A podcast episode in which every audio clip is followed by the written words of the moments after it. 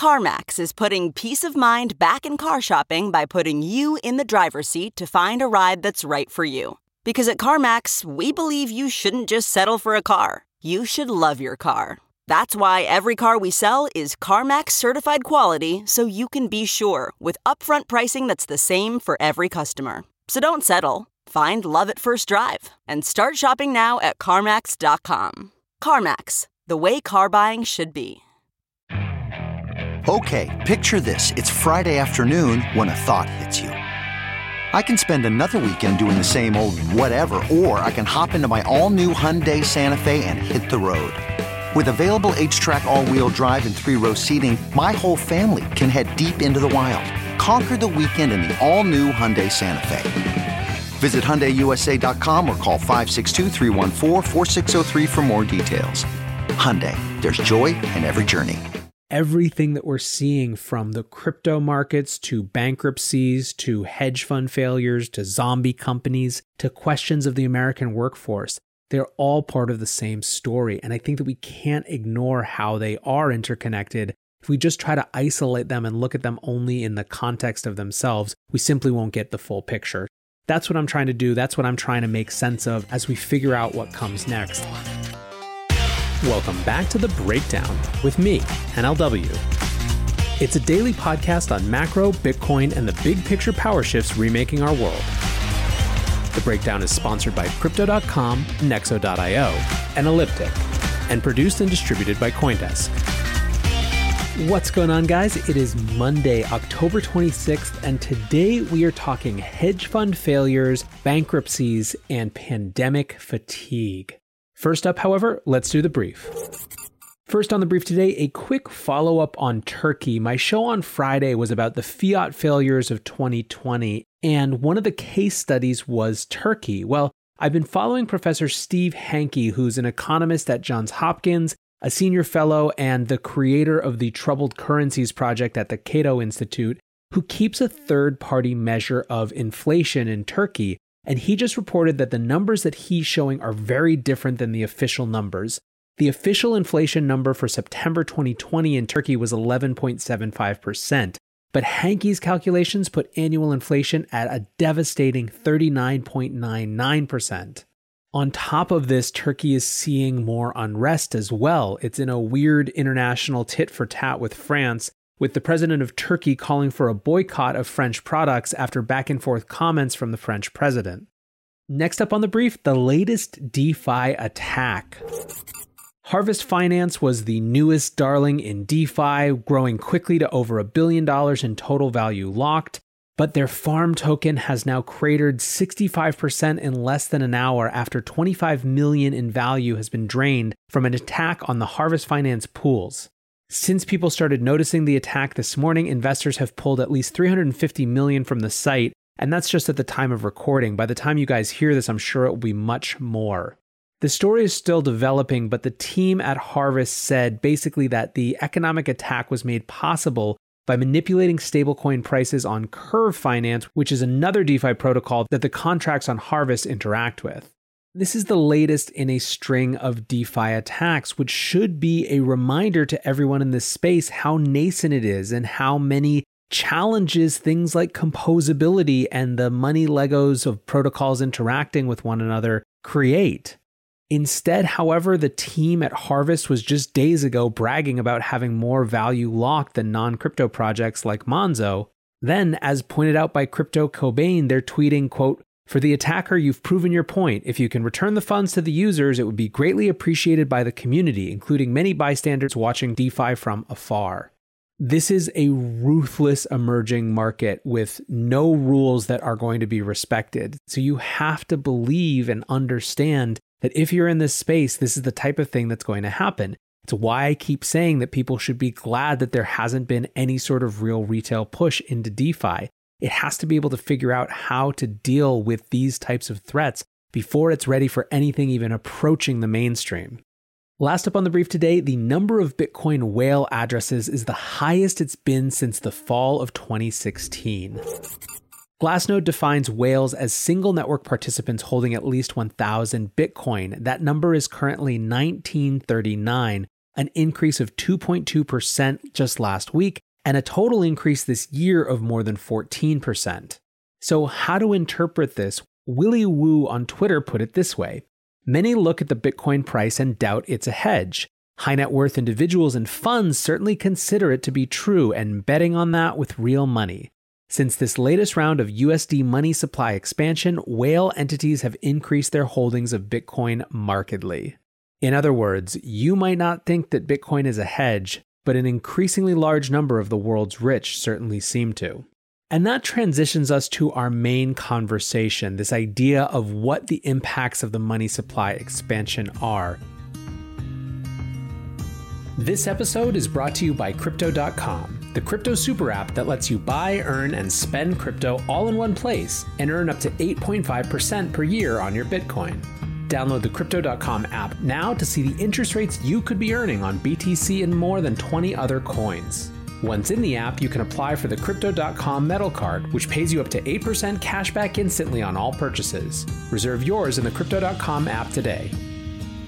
In this crisis, many investors aim to keep and grow their digital assets. Others seek to maximize the yield on their cash.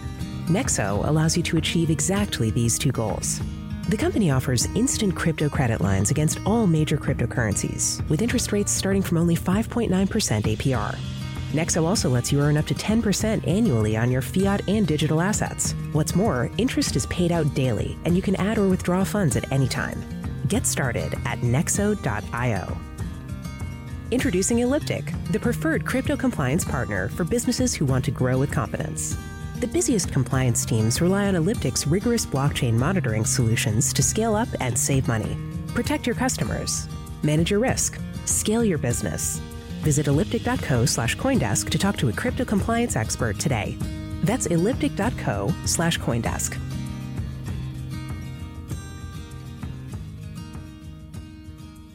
Today, we have to return to a topic that has been almost the background noise for everything we've discussed for the last seven or eight months. The inescapable backdrop of everything economic is COVID 19, both the disease itself, but also how we deal with it or choose not to.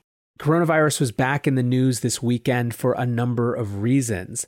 On CNBC, US reports more than 83,000 coronavirus cases two days in a row as experts warn of difficult winter. This is higher than the previous record in mid July of about 77,000 cases in a day. In 37 states, cases grew 5% or more last week, and the national average is up more than 14% from a week ago. There was also a cluster around Vice President Mike Pence that was kept hush hush, including his chief of staff. Add on top of this growing unrest and unease in Europe, where cases are back on the rise and lockdown procedures are tightening again. The new refrain everywhere seems to be we're in for a hard stretch. Mark Meadows, the White House chief of staff, was on CNN yesterday and said, We are not going to get control of the pandemic.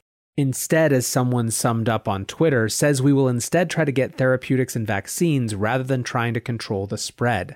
Ben Hunt's interpretation of this says, I don't see any other way to interpret this. The declared national policy of the United States is to play for 2021 herd immunity through vaccine distribution next year and uncontrolled spread in this wave. The next three months are going to be very difficult, especially in the Midwest. One of the challenges, of course, is that people are absolutely sick of this thing, and not just sick of the disease itself, but sick of the response. The Wall Street Journal published a major piece this morning called Pandemic Fatigue is Real and It's Spreading. Collective exhaustion with coronavirus restrictions has emerged as a formidable adversary for governments. They look at how the stats have changed on self regulated behavior, especially around things like social connection. The percentage of Americans avoiding small gatherings with friends and family stood at 71% in May, but is down to 45% in September. Of course, this is understandable. Being told that we can't see small groups of family and friends is unnatural for people, even if they think and know that they're doing it for a greater cause. There's a limit to how much people can bear. There's also, as I mentioned, a rise of new curfews and other lockdown protocols as Europe also sees a surge in this latest wave. Meanwhile, the economic toll just keeps piling up. Kids are absolutely screwed, with the poorest kids being screwed the most. And the knock on effects of kids being out of school is really bad for women in the economy in particular. Parents are having to drop out of the workforce because of needing to be home to help with homeschooling. August and September saw more than a million people drop out of the workforce, with 80% of them being women. Now, this podcast obviously isn't about social policy, but it is infuriating to see the just total lack of leadership in any party of any stripe. Of course, we can't just lock down people indefinitely, but also doing nothing isn't working, and we still have the same looming specter of hospital capacity that we've always had and never addressed. Michael Mina, who's an epidemiologist, tweeted in only three days, the 14 day average change in COVID 19 hospitalizations has skyrocketed from 7% to 15%. This means hospitalizations are not simply increasing, but accelerating upwards at a faster pace.